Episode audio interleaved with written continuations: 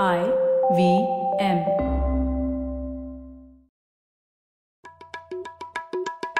भाई हम हिंदुस्तानियों को बतियाना बड़ा पसंद है। बंगाली में अड्डा उड़िया में खोटी कन्नड़ा में हरटे और हिंदी में पुलियाबाजी। इस कला के लिए हमारी हर भाषा में एक शब्द है। तो प्रणय और मैं तो अक्सर मिलकर पुलियाबाजी करते ही रहते हैं। हमने सोचा कि आपको भी इसमें शामिल कर लिया जाए। तो आइए प्रणय और सौरभ के साथ करते हैं पुलियाबाजी। हेलो सौरभ कैसे हैं आप? बस प्रणय चल रही है तुम बताओ। सौरभ एक नए अंदाज में हम लोग शुरुआत कर रहे हैं पुलियाबाजी की कहा जाए तो इस एपिसोड से। हाँ ये हमारा पुलियाबाजी बाई टू हाँ तो तो क्या है बाई टू बताइए लोगों को। हाँ बाई तो बाई बाई हाँ ये काफ़ी लोगों को शायद नहीं पता हो क्योंकि ये बाई टू थोड़ी बैंगलोर वाली हिंदी है। हम्म। और या हिंदी बोले या जो भी बोले और ये हिंदी नहीं है ये थोड़ी और जैसा हमारा पुलियाबाजी में हमारा एम्फेसिस रहता है हम बोलचाल की भाषा यूज़ करना चाहते हैं ऐसा कुछ नहीं है कि हमको यही लफ्ज यूज़ करना है कि वही करना है तो ये टिपिकल इंडियन इंग्लिश जिसको बोलते हैं तो बाई टू बोले तो जैसे हम जब कॉफ़ी या चाय पीने जाते हैं तो बोलते हैं ये बाई टू में बाई टू दे देना है तो हाँ। मेरे को ये बाई टू चाहिए तो यानी कि आधी करके दो दे देना हम्म, तो बॉम्बे में जैसे कटिंग बोलते हैं। या हाँ, फिर लोग ऐसे सूप मंगवाते हैं तो बोलते हैं ना ऐसे manchow soup two by three देना या वन बाई टू हाँ हाँ हाँ एकदम हम तो मैथमेटिकल सिविलाइजेशन है ना तो हम एकदम फ्रैक्शनल सूप ऑर्डर करते हैं। हाँ। तो तो बाई तो और और बाई टू का एक और मतलब भी निकलता है बाई टू इंटरेस्टिंग वर्ड है कि हम ये वाला जो हमारा पुलियाबाजी का स्टाइल है इसमें सिर्फ़ हम दोनों हैं गेस्ट नहीं है तो ये बाई टू पीपल है। हाँ। तो इसमें ऐसे एक पन पन है पन। है ये ये तो तुम्हें पता है पन को हिंदी में क्या बोलते हैं? नहीं नहीं पता। क्या? मेरे को डिक्शनरी देखनी पड़ी ऐसे श्लेष अलंकार बोलते हैं। अच्छा हम्म, हाँ? अलंकार भूल गया मैं आम सौरभ बोलचाल की भाषा में लेकिन क्या बोलेंगे? आम बोलचाल की भाषा में देखो उसके लिए भी अंग्रेज़ी के ही हम लफ्ज यूज़ करते हैं। हम बोलते हैं ये डबल मीनिंग वाला है। हाँ हाँ हम्म, पर वही डबल मीनिंग का मतलब थोड़ा ऐसे एक गलत शब्द का मीनिंग हाँ, है हाँ, वैसे हिंदुस्तान में शायद पन का कल्चर उतना नहीं है लेकिन डबल। मीनिंग हम यूज़ करते हैं। ये डबल मीनिंग वाला बोल रहा है। तो यूजली एक मीनिंग थोड़ा सा गंदा वाला रहेगा और एक अच्छा वाला रहेगा। तो ऐसे तो बोलते हैं डबल मीनिंग वाला रहेगा बट। डबल मीनिंग जो है वो पन से ही रिलेटेड है।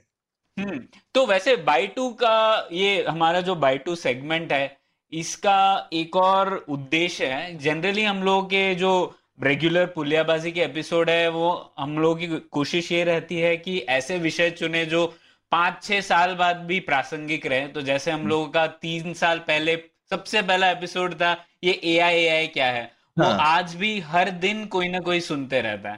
तो वो एक ऐसे एपिसोड की बैंक बनी है अस्सी एपिसोड की जो लोग शायद तीन चार साल बाद भी सुन पाएँगे। पर पुलियाबाजी बाई टू में हमारा अंदाज थोड़ा अलग रहेगा। हम लोग ऐसे विषय पकड़ेंगे जो आज की न्यूज़ में है और उस पर हम लोग एक जल्द जल्दी से चर्चा करेंगे, जिससे कि लोगों को भी हम लोग कुछ एक इंसाइट्स दे पाए। बिल्कुल। तो ये बाई टू मतलब प्रासंगिक भी है तो एपिसोड का साइज़ शायद आधा रहेगा। बाई टू ये बाई टू पीपल रहेगा। और इसमें हम ऑडियंस के क्वेश्चंस भी लेंगे, क्योंकि हम हम कोशिश करते हैं, लेकिन ट्विटर पे या फिर ईमेल पे इंटरेक्ट करते हैं, पर ये भी एक हम चीज़ शुरू कर रहे हैं कि जो हमको क्वेश्चंस आते हैं, वो हम सबके साथ साझा करें। हम्म हम्म। बिल्कुल तो आज हम लोग दो सवाल भी डिस्कस करेंगे हमारे ऑडियंस ने जो भेजे हैं। तो शुरुआत करते हैं, सौरभ, आज का विषय क्या हो? तो मैं सोच रहा था हमारा जो एक पिछला एपिसोड था जिसमें हम लोगों ने कृषि कानून पर चर्चा की थी तो उस एपिसोड पर काफ़ी चर्चा हुई थी काफ़ी फीडबैक मिला हमें अपने लिसनर से। तो कुछ लोगों को तो वो एपिसोड काफ़ी पसंद आया उन्होंने कहा कि एक अलग व्यू पॉइंट मिला उन्हें। लेकिन कुछ लोगों ने नाराज़गी भी जताई कि हम लोगों ने एक ही पक्ष रखा और जो प्रोटेस्ट हो रही है जो आंदोलन हो रहा है वो क्यों हो रहा है उसका हम लोगों ने अच्छे से विश्लेषण नहीं किया। तो मैंने सोचा कि इसी पर एक और चर्चा तो बनती है और इसलिए भी क्योंकि आप कृषि क्षेत्र से थोड़े रिलेटेड हैं आपको थोड़ा और भी पता है इसके बारे में। तो बाई टू की शुरुआत श्री गणेश इसी एपिसोड से करते हैं बड़ा मुद्दा भी है आज की तारीख में तो। बिल्कुल बिल्कुल कर सकते और इसमें मतलब अगेन कोई मैं एक्सपर्ट नहीं हूँ लेकिन हाँ तीन चार साल से कोशिश कर रहे हैं पैसा लुटाने की। हाँ तो ठीक है। तो एकदम डीप डाइव शुरू करते हैं सौरभ ठीक है? बोलिए। तो सबसे पहले तो आ, मैं ही आपसे सवाल पूछूँगा लेकिन सबसे पहले आ, मुझे हम लोग आलोचनाओं पर आ जाते हैं ठीक है? तो मुख्य रूप से चार तरह की आलोचनाएँ मुझे लगी आ, इस पूरे प्रसंग में जो चल रही है ठीक है? तो हम्म। मुझे कहिए कि आप किस आलोचना से ज़्यादा सहमति रखते हैं? आपको लगता है इसमें थोड़ा दम है ठीक है? हम्म। तो एक जैसे मुख्य आलोचना रही है कि जो समय संबंधित है हाँ तो जैसे लोग कह रहे हैं कि ये ठीक समय नहीं है इस टाइप का रिफॉर्म करने का, क्योंकि कोविड नाइन्टीन हुआ है और लोगों को काफ़ी ऑलरेडी टेंशन है तो अगर आप कहेंगे कि उनको ऐसा थोड़ा लगे भी कि एमएसपी या ये जो सेलिंग प्राइस है, ये अगर सरकार आगे भी अगर निकाल दे, अभी तो कुछ कहा नहीं है लॉज में, लेकिन उनको ऐसी भनक भी लग जाए तो डर आ जाएगा। तो शायद एक आलोचना ये है कि ये समय ठीक नहीं है ठीक है? दूसरी आलोचना रही है प्रक्रिया संबंधित। मतलब कि जैसे पहले ऑर्डिनेंस लाया गया और फिर ये इसको लॉ भी बना दिया गया बहुत जल्दी। तो आ, काफ़ी लोगों ने लिखा है कि संसद में और विचार विमर्श की ज़रूरत थी। तो ये प्रक्रिया ठीक से फॉलो नहीं की गई ये एक दूसरी आलोचना है। तीसरी आलोचना है नियत संबंधित। मतलब इसमें तो वो लोग बोल रहे हैं जैसे कि बैड फेथ में किया गया है कि जैसे कि बड़ी कंपनियाँ आ जाएँगी और कृषकों का मतलब उनको एकदम मोहताज कर देगी। इसीलिए ये कानून नहीं लाने चाहिए। तो ये तीसरी आलोचना है। और चौथी आलोचना है कि ये अनावश्यक है। मतलब ये कह रहा है कि ये तो बड़ी प्रॉब्लम है ही नहीं। जो तीन लॉज लाए हैं market related contract farming related और एसेंशियल कमोडिटीज रिलेटेड इन तीनों का तो बड़ा प्रॉब्लम है ही नहीं प्रॉब्लम शायद और कहीं है। तो ये ऐसे मुझे लगे चार टाइप की आलोचना है। Uh, आपको लगता है पहले तो कि ये चार ही है कि और एक पांचवी कैटेगरी भी है? नहीं आई थिंक तुमने अच्छा समरी किया है। मतलब आलोचनाओं में तो खैर मेरे ख्याल से और भी आलोचनाएँ हैं जैसे ये मैं बोलूँगा ये अच्छी वाली आलोचनाएँ तुमने पकड़ी हैं। हाँ। ठीक है? तो अगर सिर्फ़ अपोज करने वाले लोगों का पक्ष देखें तो वो तो ये भी कह रहे हैं कि भाई उल्टा एमएसपी और बढ़ा देना चाहिए या उसकी लीगल गारंटी दे देनी चाहिए मतलब ये रिफॉर्म नहीं है हम्म। अगर रिफॉर्म करना था तो ये रिफॉर्म करना चाहिए कि आज की डेट में एमएसपी सिर्फ़ 10 बीस परसेंट लोगों को मिलता है और ज़्यादा को क्यों नहीं मिल रहा है? हम्म, तो हम्म। आलोचनाओं की तो ऐसे कोई कमी नहीं है। लोग ये भी कह रहे हैं कि एमएसपी छोड़ो लोगों को एक इनकम गारंटी दे देनी चाहिए हर फार्मर को ताकि वो हम्म, पैसा उनको मिलता रहे और फिर वो अपने मन से जो उगाना चाहे एनी वे अन्नदाता है तो अपनी श्रद्धा से प्रसाद बांट सकते हैं लोगों में। तो उनको हम फिक्स्ड इनकम हमको दे देनी चाहिए बिना किसी काम के भी। तो हम्म। ये भी एक आलोचना तो आलोचनाओं की ऐसा कोई कमी नहीं है पर मेरे को लगता है जो तुमने चार चूज़ करी हैं आलोचनाएँ ये रीजनेबल आलोचनाएँ हैं सारी। हम्म, हम्म। अब मेरे को लगता है सब में थोड़ा थोड़ा सच है और उनको एक एक करके हम ले सकते हैं I mean without any order अगर देखा जाए तो जैसे जो डिस्कशन काफ़ी लोग कह रहे हैं डिस्कशन तो इतने सालों से हो रहा था लेकिन एक जो सिंपल चीज़ होती है कि एक बिल का आजकल एक स्टैंडर्ड प्रोसेस हो गया है कि कोई भी मेजर बिल होता है तो एक पार्लियामेंट्री स्टैंडिंग कमेटी के पास जाता ही है। और उसकी वजह से काफ़ी बार एक कंसेंसस बन जाता है कि अगर कोई त्रुटि है कोई छोटी मोटी आई मीन प्रोसीजरल प्रॉब्लम्स हैं तो वो अक्सर स्टैंडिंग कमेटी में काफ़ी स्टैंडिंग कमेटी प्रोसेस इंडिया का बहुत अच्छा है हम्म। वो मल्टी पार्टी है लेकिन फिर भी बहुत ज़्यादा ऐसा बाई पार्टीजन नहीं होता लोग काफ़ी अच्छे तरह से उसमें आइडियाज़ देते हैं क्योंकि वो कॉन्फिडेंशियल रहता है तो हम्म। लोग उसमें ऐसा परफॉर्मेटिव एक्ट नहीं करते हैं कि सिर्फ़ टीवी पे दिखाने के लिए हल्ला नारेबाजी वगैरह हो रही है वहाँ पे सही में लोग दिमाग लगा करके अच्छी सजेशंस देने की ट्राई करते हैं। हम्म। तो यहाँ पे हमने नहीं किया। हम्म। तो मुझे लगता है कि ये लोग भूल जाते हैं कि कुछ आइडियाज़ भले ही अच्छे भी हों लेकिन जो प्रॉब्लम्स हैं वो तो इम्प्लीमेंटेशन की होती है। हम्म, ठीक है? तो ये एक चीज़ है और लास्ट वाला जो चीज़ है जो आई मीन उसको भी पहले ले सकते हैं कि ये चीज़ की ज़रूरत ही थी क्या? मुझे तो लगता है कि इस तरीके कि रिफॉर्म की ज़रूरत तो है। हम्म।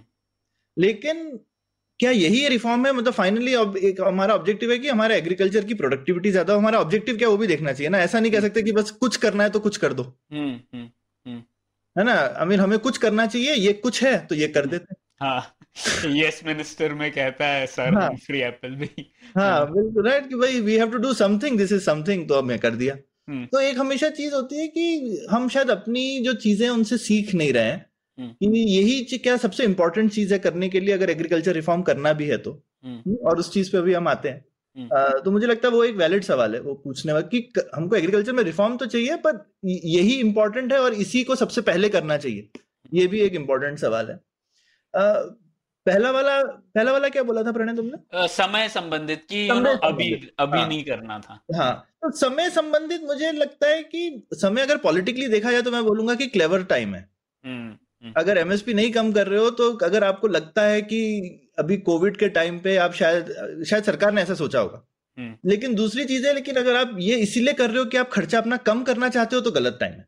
हम्म, क्योंकि यूजुअली जब इकोनॉमी डाउन हो तो सरकार को अपना खर्चा बढ़ाना चाहिए घटाना नहीं चाहिए। हम्म। हम्म, तो आप काउंटर साइक्लिकल रहना चाहते हैं ना तो सरकार अपना जब जब इकोनॉमी बूम कर रही है तो सरकार को हाथ खींचना चाहिए। और अब जब इकोनॉमी अच्छा नहीं कर रही है तो सरकार को हाथ खुला करना चाहिए। हम्म। तो वो उस सेंस में आप बोल सकते हैं कि अगर इसमें कहीं पे भी इसका रिज़ल्ट ऐसा निकलेगा कि सरकार अपना पैसा बचाएगी हम्म।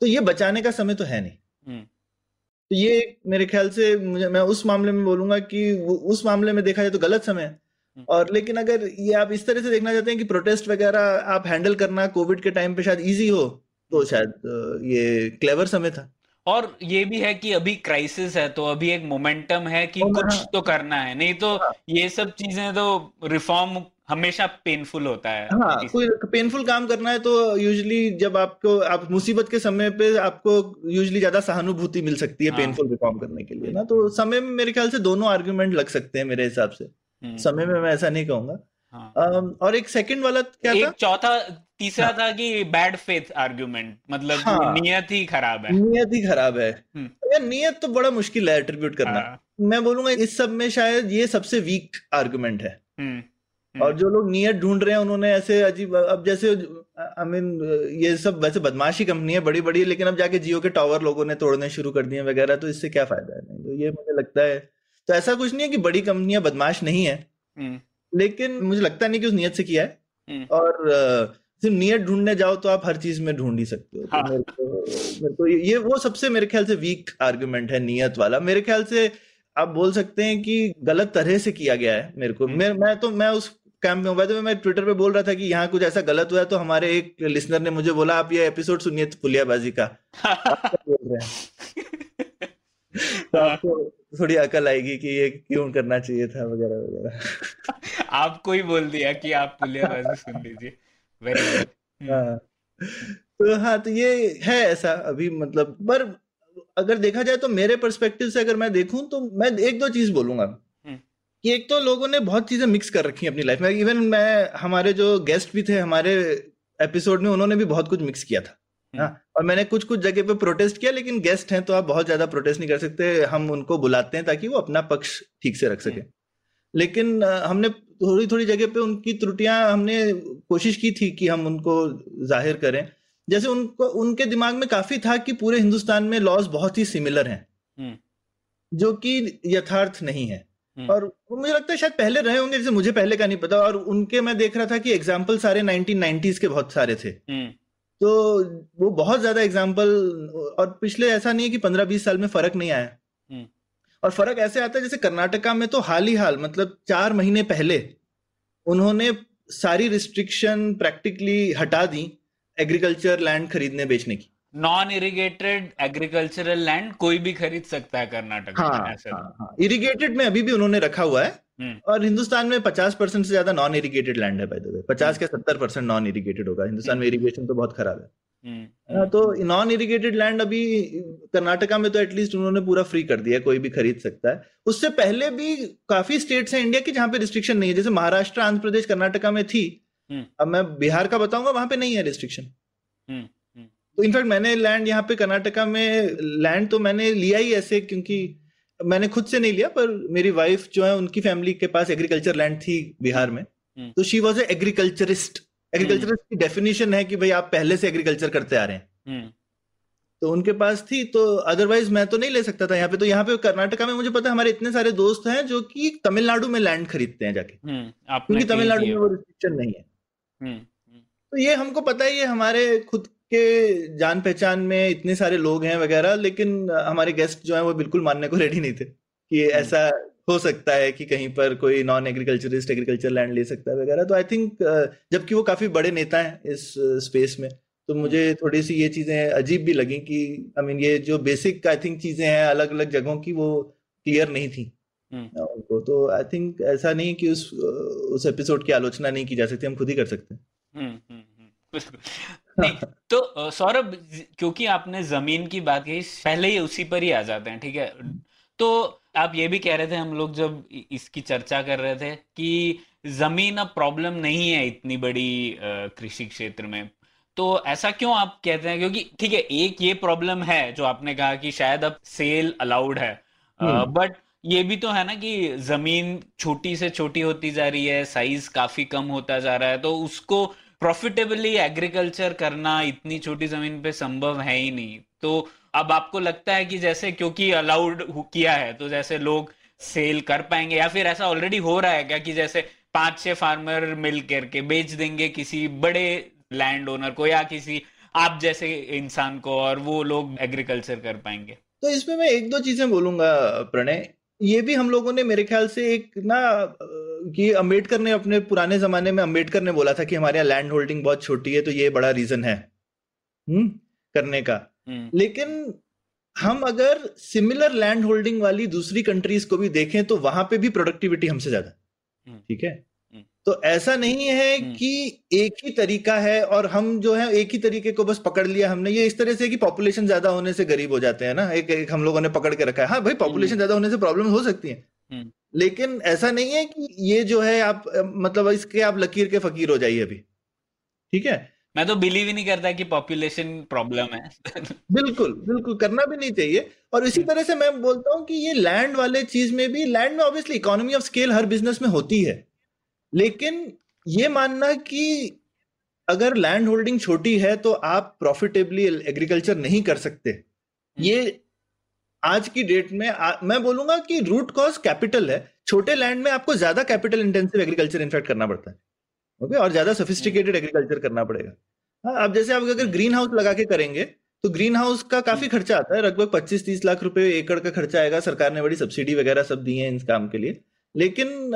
आप अगर वो करेंगे तो आप आधा एकड़ एक एकड़ में पॉली हाउस वगैरह लगा करके बहुत ज़बरदस्त प्रोडक्टिविटी निकाल सकते हैं ठीक है हम्म। अगर आप डेयरी और इस टाइप की चीज़ें मिक्स करके करते हैं तो भी तो और और हिंदुस्तान उन चीज़ों में मूव कर भी रहा है ना तो हम हमेशा सिर्फ़ यही सोचें कि हम कंपेयर करना चाहते हैं सिर्फ़ यूएस कनाडा ब्राज़ील वगैरह से जहाँ पे या ऑस्ट्रेलिया से जहाँ पे सौ सौ एकड़ के फार्म है। हम्म, तो अब ऐसा भी नहीं है तो वहाँ एवरेज ऑब्वियसली ज़्यादा है। लेकिन क्या हमको लगता है कि कोई भी रिफॉर्म इंडिया में हमको सीधे एक डेढ़ एकड़ से सौ एकड़ के फार्मों पे ले जाएगा क्या? हुँ? नहीं, नहीं, तो होने तो वाला नहीं है ना? हम्म, हाँ। हम्म। तो हमको थोड़ा अपनी सिचुएशन खुद से सोचनी चाहिए ना। हम्म। और हिंदुस्तान में ही पहले तो हमको देखना चाहिए कि अलग अलग राज्यों में कुछ फार्मर्स हैं जो ज़्यादा पैसा कमाते हैं कुछ जो है जो कम कमाते हैं। क्या सिर्फ़ लैंड होल्डिंग अकेला रीजन है इस चीज़ का? बिल्कुल ऐसा तो नहीं है ना? हाँ चाइना में भी एवरेज लैंड होल्डिंग जो है कोई बहुत ज़्यादा नहीं है। लेकिन वो लोग भी हमसे ज़्यादा पैसा कमाते हैं एग्रीकल्चर में। क्यों हम्म। कमाते हैं? हम्म। ठीक है? तो ये मुझे लगता है कि एक तो ये वाली जो चीज़ है ये थोड़ी गड़बड़ है। दूसरी ये चीज़ है कि हिंदुस्तान में काफ़ी चीज़ें हो सकती हैं लेकिन उनका इम्प्लीमेंटेशन लेवल पे अननेसेसरी बॉटल नेक्स वगैरह होते हैं। जैसे लीज कर सकते हैं आप फार्मलैंड हम्म। वो आज की डेट में भी अलाउड है। मना नहीं है। और इंडिया में समहाउ एक चीज़ है by the way land prices काफ़ी हाई हैं। जो भी रीजन हैं लैंड प्राइसेस हाई हैं। ठीक है? तो खरीदना वैसे भी मुश्किल होता है। हम्म। लेकिन लीज सस्ती है क्योंकि लोग ओनरशिप नहीं छोड़ना चाहते हैं वेरियस रीजन से या फिर इतने सारे रेगुलेटरी हर्डल हैं जिसकी वजह से वो बेच नहीं सकते तो उसकी वजह से लैंड प्राइस तो हाई हो जाती है। हम्म। लेकिन लीज करना तो अलाउड है आज की डेट में भी। Okay hmm. तो आप लीज कर सकते हैं ना। अब लीज करने के यही होता है प्रॉब्लम कि लीज करके आप शायद वहाँ पे इन्वेस्टमेंट नहीं करेंगे क्योंकि लीज वाली लैंड है। हाँ। आप कैसे इन्वेस्टमेंट ज़्यादा करोगे? तो लेकिन इन चीज़ों के तरीके हैं मेरे हिसाब से। ऐसा नहीं है कि ये सब चीज़ें नहीं की जा सकती। हम्म। और ये सब चीज़ें बहुत ही लोकल लेवल पे सॉल्व की जा सकती। फिर आगे चीज़ ये प्रोड्यूसर एसोसिएशन वगैरह बनाने की तो लोग बोलते हैं ऐसे लीगल फ्रेमवर्क नहीं है वगैरह इन चीज़ों के। और सडनली लोग बहुत ज़्यादा सक्सेस स्टोरी भी दिखा रहे हैं कि अभी बना है तो देखो फ़ूड प्रोड्यूसर एसोसिएशन ने उन्होंने सोयाबीन हमारे एपिसोड में भी उन्होंने सोयाबीन के एग्ज़ाम्पल दिए थे तो मैंने बाद में चेक किया। तो मतलब कुछ ऐसे नंबर थे कि आई I मीन mean, वो एसोसिएशन वगैरह आई होगी और उसका इतना मेरे ख्याल से पीआर वगैरह बना दिया है। कुछ मेरे ख्याल से एक परसेंट प्रोडक्शन एसोसिएशन के थ्रू आई होगी। हम्म। के हम्म। निन्यानवे परसेंट अभी दूसरी तरफ़ ही है ना हम्म। हाँ तो फिर हम बस ये बोले कि नहीं ये एक परसेंट देखो आ गया तो इसके लिए ये लॉ अच्छा ही है आई मीन वो लेकिन खैर वो एफपीओ वाला जो लॉ है उससे किसी दूसरे को नुकसान भी नहीं है तो मैं बोलूँगा अगर डाल दिया तो अच्छी बात है हम्म। कोई नुकसान नहीं है है ना तो ये ये एक दो जो चीज़ें हैं मुझे लगता है कि एक तो शायद पता नहीं ये चारों लॉ एक साथ करने की ज़रूरत भी थी कि नहीं थी क्योंकि उसमें से दो तीन लॉ जो हैं वो शायद उसकी कोई भी उससे किसी को तकलीफ़ नहीं है हम्म, हम्म। है ना? तो जैसे एसेंशियल कमोडिटी से निकाल रहे हो तो अच्छी बात है कौन उसका अपोज कर रहा है? कोई हम्म। ये तो नहीं बोल रहा एसेंशियल कमोडिटी में वापस डाल दो इवन फार्मर्स की भी कोई ये मांग नहीं है। हम्म। ठीक है? सबसे ज़्यादा लोगों को ये एपीएमसी वाली चीज़ से डर लग रहा है हम्म। कि प्राइवेट एपीएमसी उसमें चार लॉ है चार में से एक लॉ के अलावा मतलब होंगी आलोचनाएँ पर सीरियस ऑब्जेक्शन लोग सिर्फ़ एपीएमसी की कर रहे हैं। हम्म, हम्म, और उसके चपेटे में बाकी छोटे मोटे प्रोसीजरल वाले भी आ गए और वो इतने मेरे को लगता है बहुत आई मीन उनका इंपॉर्टेंस हो सकता है कि एक और की वैसे आलोचना है जो दूसरी है कि कॉन्ट्रैक्ट फ़ार्मिंग में उन्होंने डीएम को आर्बिट्रेटर बना दिया हम्म, और वो तो मुझे लगता है थोड़ा एक मैं बोलूँगा कि लोगों के लीगल हक के खिलाफ है ना। क्यों सरकार तय करेगी कि आप कोर्ट नहीं जा सकते? हम्म। उन्होंने बेसिकली बोला है कि आप कोर्ट नहीं जा सकते। हम्म, है ना? ये जब हम कॉन्ट्रैक्ट करते हैं तो दो पार्टीज़ जैसे हम ऐसा करते हैं जैसे मैं कंपनी चलाता हूँ तो कई बार हम कॉन्ट्रैक्ट में लिखते हैं कि हम कोर्ट नहीं जाएँगे डिस्प्यूट होगा ना तो हम आर्बिट्रेशन करेंगे। हम्म, हम्म, तो इंडिया एक आर्बिट्रेशन एक्ट है इंडिया में और आप बोल सकते हैं कि भाई अगर डिस्प्यूट होगा तो हम आर्बिट्रेटर के पास जाएँगे क्योंकि कोर्ट कचहरी में तो बहुत टाइम लगता है। दोनों पार्टी खुद से बोल देती है कि ये हम आर्बिट्रेशन में जाना पसंद करेंगे। हम्म। ठीक है? तो आप फार्मर्स को डिसाइड करने दीजिए हम्म, कि हम आर्बिट्रेशन करेंगे ये लॉ तो ऑलरेडी एग्जिस्ट करता है। हम्म, कि आप आर्बिट्रेशन में जा आप फोर्स्ड आर्बिट्रेशन कैसे करवा सकते हो? और वो भी फोर आर्बिट्रेशन भी आप सिर्फ़ डीएम करेगा। एक डीएम कितना कुछ करेगा भाई? हाँ वही तो। डीएम मतलब तो पूरा एक डिस्ट्रिक्ट का एडमिनिस्ट्रेशन चला रहा है। हाँ एक एक डीएम कैसे आर्बिट्रेशन कर सकता है? तो जब हम आर्बिट्रेशन एक्ट के अंडर में जाते हैं तो प्रोफेशनल आर्बिट्रेटर कोई भी प्रोफेशनल आर्बिट्रेटर जो है वो आर्बिट्रेशन कर सकता है। हम्म। तो एनीवे आप बोल रहे हैं कि भाई फ़ूड प्रोड्यूसर ऑर्गेनाइजेशन तो थोड़ी सी ऑर्गेनाइजेशन टाइप एंटिटी है ना। हम्म। तो तो ये मेरे को ठीक है समझ में आता है कि शायद लीगल थोड़ी सी हमारे यहाँ लैक्यूना थे लेकिन मुझे लगता नहीं कि प्रोग्रेस में हिंदुस्तान में क्या हर चीज़ लॉ के हिसाब से हो रही है। हम्म, तो इम्प्लीमेंटेशन में कहा प्रॉब्लम हो रही है? पहले इम्प्लीमेंट होने तो दो लॉ आज फिर बनाओ ना। आप सौ केस तो आने दो पहले डिस्प्यूट के। हम्म, कि आप पहले से ये सोच के चल रहे हो कि डिस्प्यूट आएगा इसके लिए प्रॉब्लम होने वाली है। हम्म, कोई बहुत सारे केस आ गए हैं क्या डिस्प्यूट के लोगों के बीच में कॉन्ट्रैक्ट फ़ार्मिंग के? और कॉन्ट्रैक्ट फ़ार्मिंग चल रही है ना इंडिया में? पेप्सी कर रहा है मैकडोनल्ड कर रहा है और ऐसा नहीं लड़ाइयाँ हुई हैं लोग कोर्ट में गए हैं। आई मीन बीच में हम लोग हमारे फार्म में भी आया था घरकिन की कॉन्ट्रैक्ट फ़ार्मिंग करवाने के लिए। हमने थोड़ा घरकिन उगाया था वो सीड दे के जाता था हम उगाकर उसको घरकिन देते हम्म। ठीक है? तो ये ये सब चल रहा है। ऐसा आई मीन कभी कभी लोग ऐसे बोल रहे थे कि आज तक तो एग्रीकल्चर में कुछ हो ही नहीं रहा था। हम्म, अचानक से सब टमाटर एक तो ये एपीएमसी का जो चीज़ है वो यूजली सिर्फ़ आई मीन ग्रेन्स के लिए होती है लेकिन सब लोगों को अपना आलू टमाटर याद आता रहता है जो कि ऑलरेडी किसी रिस्ट्रिक्शन में नहीं। हाँ। ठीक है? आलू और टमाटर तो आपको कोई नहीं बोलता कि आप बेच नहीं सकते ओपन मार्केट में या नहीं उसकी हॉर्टिकल्चर की रिस्ट्रिक्शन तो है ही नहीं। हम्म, और पिछले शायद काफ़ी सालों से हो सकता है नब्बे दशक में रही होगी तो मुझे पता नहीं। पर मैं जब से देख रहा हूँ तब से तो नहीं। हम्म, हम्म, क्योंकि हम टमाटर बेचते हैं।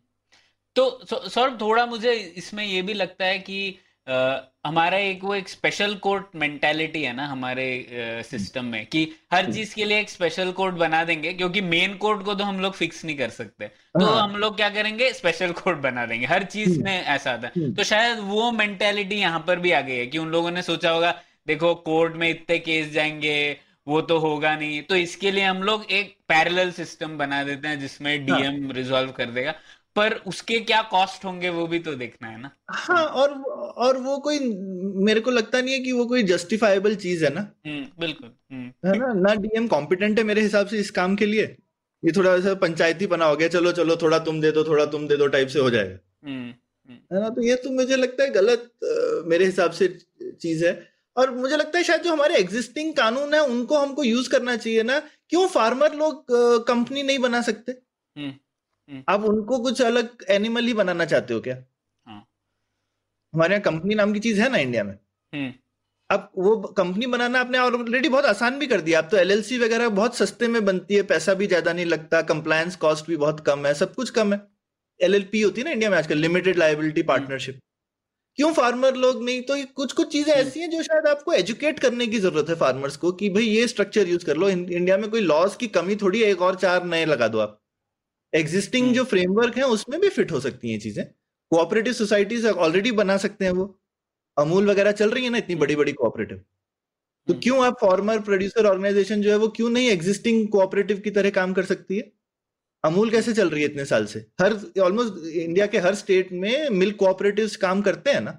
हम्म तो ये और पर कोऑपरेटिव की अपनी समस्याएँ हैं। ऐसा नहीं है कि नहीं मिल्क के अलावा हमारे पास बहुत सारे एग्ज़ाम्पल नहीं है सक्सेसफुल कोऑपरेटिव के। हाँ नहीं पर मैं ये कहूँगा कि इनमें से एक लॉ जैसे अमेंडमेंट एक्ट है है ना? तो क्योंकि आ, कुछ कुछ चीज़ें तो एक्सप्रेसली प्रोहिबिटेड है ना पहले तो उसको अगर चेंज भी करना होगा तो आपको एक अमेंडमेंट एक्ट तो लाना पड़ेगा। हाँ, पर नहीं पर एक्सप्रेसली प्रोहिबिटेड क्या है बताओ मुझे। हम्म नहीं जैसे एसेंशियल कमोडिटीज में पहले हाँ, हाँ, मैं समझ गया। और मैं कहूँगा वो एसेंशियल कमोडिटी एक्ट शायद सबसे इसलिए मैंने वो बोला कि वो शायद सबसे नॉन उसको तो कोई बोल उसका कोई अपोजिशन नहीं है ना? हम्म कौन उसको अपोज कर रहा है? हम्म। कि वो हटा दो। कोई हम्म। अपोज नहीं कर रहा। फार्मर तो लास्ट आदमी है जो अपोज करेगा एसेंशियल कमोडिटी वाले हम्म हम्म, है ना? ठीक है। तो वो तो हम्म। चाहते हैं कम रिस्ट्रिक्शन हो। इनफैक्ट तो ये मुझे लगता है कि थोड़ी दिक्कतें एग्रीकल्चर की अलग हैं। हम्म। और हम अभी ये भी सोच रहे हैं कि ये कुछ रामबाण है कि ये लॉ नए लॉ आने से सडनली क्या फार्मर्स की ज़िंदगी बदल जाएगी? अचानक से लोग कह रहे हैं ये तो 91 जैसा मोमेंट है। हम्म। तो चलो हमने तो 91 भी देखा था और हमने ये भी देख रहे हैं तो हम्म। अभी देख लेंगे पर ये चीज़ और जगहों पे हो भी चुकी है ना। हम्म। बिहार में एपीएमसी हटा चुके थे। बिहार के फार्मर क्या सडनली बहुत अमीर है बाकी फार्मर से? हम्म। ऐसा तो नहीं है ना? हाँ पर ये भी है सौरभ इन सब चीज़ों का मतलब जनरल इक्विलिब्रियम में पहुँचने के लिए टाइम तो लगता है तो सक्सेस भी बहुत जल्दी नहीं जज कर सकते हो तो झूठी न्यूज़ होगी अगर कोई बोल रहा है कि एक साल में ज़िंदगी बदल जाएगी। हाँ अब 91 में रिफॉर्म्स हुए तो उसका रिज़ल्ट हम लोगों ने 15 साल बाद मिला ना हमको 10 बिल्कुल साल बाद। बिल्कुल बिल्कुल। समय सब चीज़ों में लगता ही है पर इन वालों के लिए स्पेशली मैं बोलूँगा कि समय लग के ज़रूरी नहीं है कि अच्छा ही रिज़ल्ट मिले। हम्म हम्म। हाँ। एक ये भी चीज़ है ना। पर एक्चुअली मैं ट्विटर वाले लोगों से तो आर्ग्यू नहीं करना चाहता जिन्होंने बोला कि ये ज़िंदगी बदल देगा। पर जैसे नोटेड एग्रीकल्चरल इकोनॉमिस्ट वगैरह लोगों ने भी बोला है कि ये बड़ी चीज़ है ना जैसे हाँ अशोक गुलाटी तो अशोक गुलाटी हैं उन्होंने भी बोला तो और मैं हाँ हम्म। लेकिन सी ये अगेन वो उसी टाइप की चीज़ है कि ये इम्पोर्टेंट है लेकिन हो सकता है लॉन्ग रन में जैसा तुम बोल रहे हो राइट कि लॉन्ग रन में फ़ायदा दिखेगा पर वो अभी बोल रहे हैं कि लॉन्ग रन में फ़ायदा दिखेगा ही दिखेगा लेकिन लेकिन मैं स्केप्टिकल हूँ और मैं बताऊँगा कि मैं क्यों स्केप्टिकल हम्म। तो एपीएमसी का मैं बता सकता हूँ हाँ तो अभी शुरुआत करते हैं एपीएमसी पे सौरभ हम्म। पहले तो एपीएमसी को थोड़ा बेहतर समझने की में मदद कीजिए ना आप तो थोड़ा एपीएमसी में एंगेज कर चुके हैं थोड़ा एक्सपीरियंस है डील करने का। तो पहले वो सेटअप कर दीजिए फिर हम लोग एपीएमसी में प्रॉब्लम हाँ ठीक है। मैं एक्चुअली आपको दो तीन तरीके बताता हूँ जैसे हम चीज़ें अपने फार्म से बेचते हैं। ओके ठीक है ताकि सब लोग समझ लें कि भैया हर चीज़ पॉसिबल है आज की दुनिया में। हम्म, ठीक है? हम्म। और मैं ये भी लिमिट कर दूँ पहले कि मेरा पंजाब के फार्मर से कोई क्या कहते हैं ओवरलैप नहीं है क्योंकि हम फूल और सब्ज़ियाँ उगाते हैं। हम्म। और वो लोग उगाते हैं चावल और गेहूँ। ठीक है? और ग्रेन एकदम अलग मैटर है उस पर भी आएँगे। हम्म। ठीक है? क्योंकि ग्रेन में एमएसपी हमें तो कोई एमएसपी नहीं मिलती है। हम्म। ठीक है? ग्रेन में एमएसपी मिलती है। हाँ तो एटलीस्ट कर्नाटका में इवन क्योंकि मैं थोड़ा सफिस्टिकेटेड ग्रीन हाउस लगा के फूल उगाता हूँ तो हमको इवन बिजली भी सब्सिडाइज नहीं मिलती है। बिजली भी इंडस्ट्रियल रेट पे मिलती है। ओ अच्छा हाँ। ये मुझे नहीं पता था। हाँ। हम्म। ठीक है? तो बिजली भी वो बोलते हैं कि नहीं भाई ये तो सब ये तो मॉडर्न एग्रीकल्चर है ये, ये इसके लिए सस्ते में नहीं मिलता है कुछ हाँ। पानी पानी? इंडिया में पानी मिलता नहीं है ना पानी बिजली से ही मिलता है ना। आप हाँ, बोरवेल हाँ। लगाओगे और तो- बिजली से पानी मिलता है। हम्म, इरिगेटेड लैंड तो है नहीं पर हम्म। आप बोरवेल लगा सकते हैं तो बिजली आएगी तो आप पानी ऊपर से निकाल लेंगे। तो पानी का खर्चा इस बेसिक बिजली का खर्चा पानी के लिए ही है प्राइमरीली हम्म। फार्म में और तो कोई खर्चा नहीं होता बिजली हम्म। ठीक है? अच्छा। तो अब अलग अलग चीज़ों पे आ जाते हैं तो एक तो हाँ कई बार हम बेसिकली जैसे टमाटर है हम कोलार की एपीएमसी में या चिक यहाँ पे चिकबल्लापुर है वहाँ की एपीएमसी में जाके बेचते हैं तो एपीएमसी बेसिकली एक बड़ा सा यूजली यार्ड होता है हम्म। हम्म, वहाँ पे आप अपना ट्रक व्रक ले जाते हैं और वहाँ पे जाकर के आप छोटी छोटी ऑप्शन चलती रहती हैं। तो वहाँ पे एक बंदा खड़ा होगा और उसके आसपास आप देखोगे तो तो काफ़ी प्रिमिटिव तरीका है। ऑक्शन भी बहुत थोड़ी सब ऑप्टिमल है हम्म। एपीएमसी के अंदर और बहुत ही गंदी वाहियात जगह होती है। हम्म। ठीक है? सब मतलब इतना ज़्यादा मतलब बारिश वारिश हो तो कीचड़ वीचड़ हो रहा होगा मन खराब हो जाता है। कभी कभी बेचारे फार्मर जो हैं वो 200-300 किलोमीटर दूर से अगर आए होते हैं तो मतलब वहीं पे साइड में सो रहे होते हैं कभी कभी ज़मीन पर। कभी अगर वो अपने ट्रैक्टर वगैरह से कोई आया होता है तो उसी के ऊपर सो रहा होगा यूजली ट्रैक्टर में तो कोई आता नहीं लोग हमेशा एक जैसे कोई टाटा 407 या टाटा एस या कुछ ऐसा किराए पे लेकर के हम्म। आएगा बंदा अच्छा, हम्म। ठीक है और उसके बाद भी ये सोचना कि मार्केट है तो उसके पास बड़ा कोई ऑप्शन है ऐसा कुछ नहीं है यूजली छोटा फार्मर होगा वो कुछ 400 300 400 किलो लेकर आएगा हम्म। अब उसमें आपका ट्रांसपोर्टेशन का जो प्रोपोर्शन है वही इतना डिसेंट होता है कि आपके पास उस समय ये ऑप्शन नहीं है कि आप वापस चले जाएँगे हम्म, एक तो आप टमाटर लेके आए हैं तो एक दिन ऑलरेडी हो गया उसको धूप वूप में। हम्म। खराब होने वाला है। तो उस समय आप practically at the mercy of the buyer है। जब एक बार आप मार्केट पहुँच गए ना तो फिर क्या कहते हैं मतलब आपका पूरा दिन का खर्चा वर्चा भी होगा वहाँ पे आपने ट्रांसपोर्ट ऑलरेडी दे दिया है आपको वापस जाने। यूजली तो काफ़ी लोग बेचारे ऐसे आते हैं जो कि आते हैं सब पैसे खत्म हो जाते हैं अगर बिके नहीं तो वापस जाने के पैसे नहीं होते। हम्म, ठीक है? काफ़ी लोग ऐसे भी आते हैं हम्म। तो ये और और इतना वेस्टेज दिखेगा ना वहाँ पे कि पूछो मत। इतना वेस्टेज क्योंकि कोई मतलब बस वैसे ही ज़मीन पे रख दो और ऐसे एक थोड़ा घेरा बना दो। तो वो देखने में थोड़ा सा लगेगा कि लगेगा भाई सौ किलो टमाटर डाला तो दो चार इधर उधर निकल गए। आप टोटल काउंट करोगे तो कोई तीन चार परसेंट का वेस्टेज तो आपको आँख से दिख रहा होगा। हम्म, तो ये इस तरीके का है और फिर आप वहाँ पे परसेंटेज देते हो जो भी खरीदने वाला और बेचने वाला टिपिकली तीन से चार परसेंट आप देते हो। हम्म। एक्चुअली ये मेरे को करेक्ट करना चाहिए। अक्सर क्योंकि सबको लगता है ना कि फार्मर को नहीं देना चाहिए और ये थोड़ा इकोनॉमिक्स का वो जो प्रिंसिपल है हमको देखना चाहिए। कुछ जगहों पर ऐसा होता है कि फार्मर को नहीं देना होता है पूरा परसेंटेज बायर देगा।